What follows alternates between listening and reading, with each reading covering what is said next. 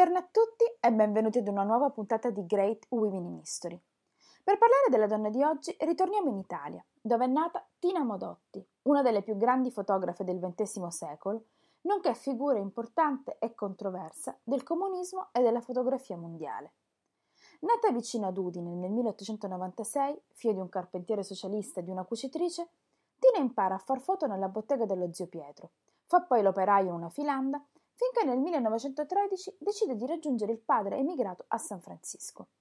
Tre anni dopo sposerà il pittore Roubaix, detto Robo, della Brie Richet e con lui si trasferirà a Los Angeles, dove Tina debutterà nel cinema, tuttavia non sarà una carriera intensa quella sua. Nel cinema, la si ricorda solo per delle piccole partecipazioni in due film, The Tiger Scott del 1920 e in I Can Explain del 1922, ma a Los Angeles farà l'incontro che cambierà la sua vita, quello con Edward Weston, fotografo con cui si trasferirà in Messico. Qui gli sposi frequenteranno intellettuali comunisti, tra cui famo- la famosa coppia di artisti Diego Rivera e Frida Kahlo. Iscritta nel 1927 al Partito Comunista Messicano, Tina partecipa con Frida Kahlo e Diego Rivera al Fronte Unico per Sacco e Vanzetti, alla campagna Manos Fuera de Nicaragua contro l'occupazione statunitense del paese e tradurrà per il giornale messicano Il Macete le violenze del fascismo italiano di cui farà piena denuncia, attirandosi così la qualifica di persona non grata nel suo paese d'origine. In Messico Tina si mantiene con la fotografia e trasforma il suo modo di fotografare gradualmente, percorrendo in pochi anni un'esperienza artistica folgorante. Dopo le prime attenzioni per la natura, rose, calli, canne di bambù, cactus, sposta l'obiettivo verso forme più dinamiche. Quindi utilizza il mezzo fotografico come strumento di indagine e di denuncia sociale. E le sue opere, comunque realizzate con equilibrio estetico, assumono di frequente valenza ideologica, esaltazione dei simboli del lavoro, del popolo e del suo riscatto, dunque mani di operai, manifestazioni politiche e sindacali, falce e martello. Sue fotografie vengono ripubblicate nelle riviste Forma, New Massis e Orizzonte. In questo periodo poi Tina conosce lo scrittore John Dos Passos e l'attrice Dolores Del Rio e intensifica moltissimo la sua amicizia con la pittrice Frida Kahlo. Nel settembre del 1928 diventerà la compagna di Julio Antonio Mella, giovane rivoluzionario cubano, con cui Tina vive un amore profondo e al cui fianco intensifica il lavoro di fotografa impegnata e di militante politica.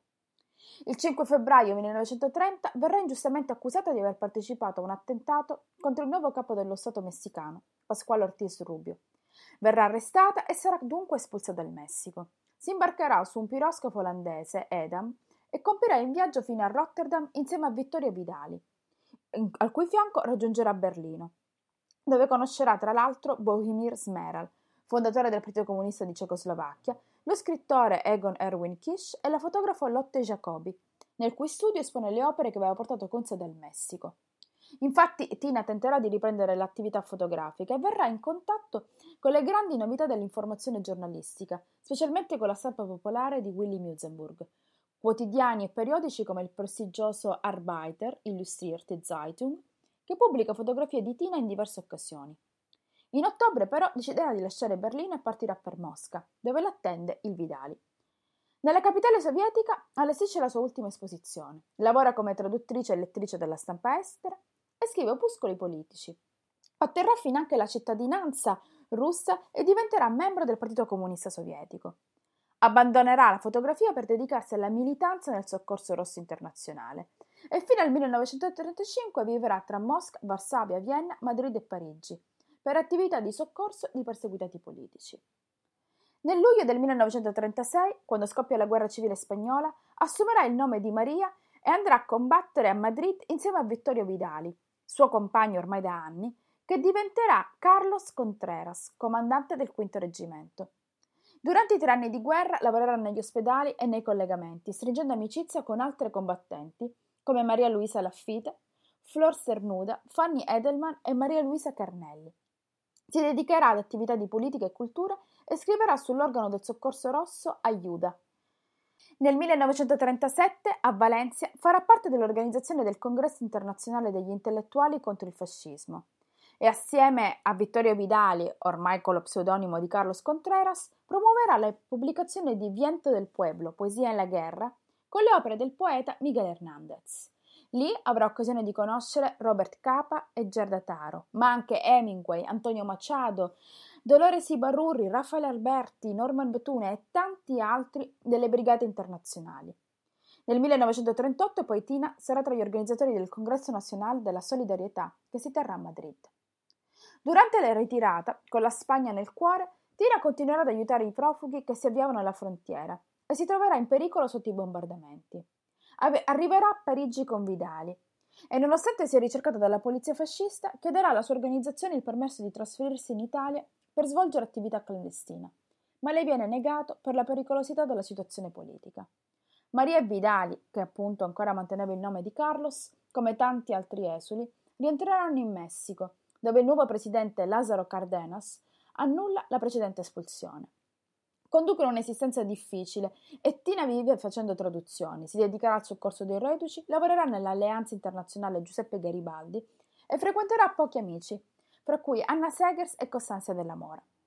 Nella notte del 5 gennaio 1942, dopo una cena con amici in casa dell'architetto Mayer, Tina Modotti morirà, colpita da un infarto, dentro un taxi che la sta riportando a casa.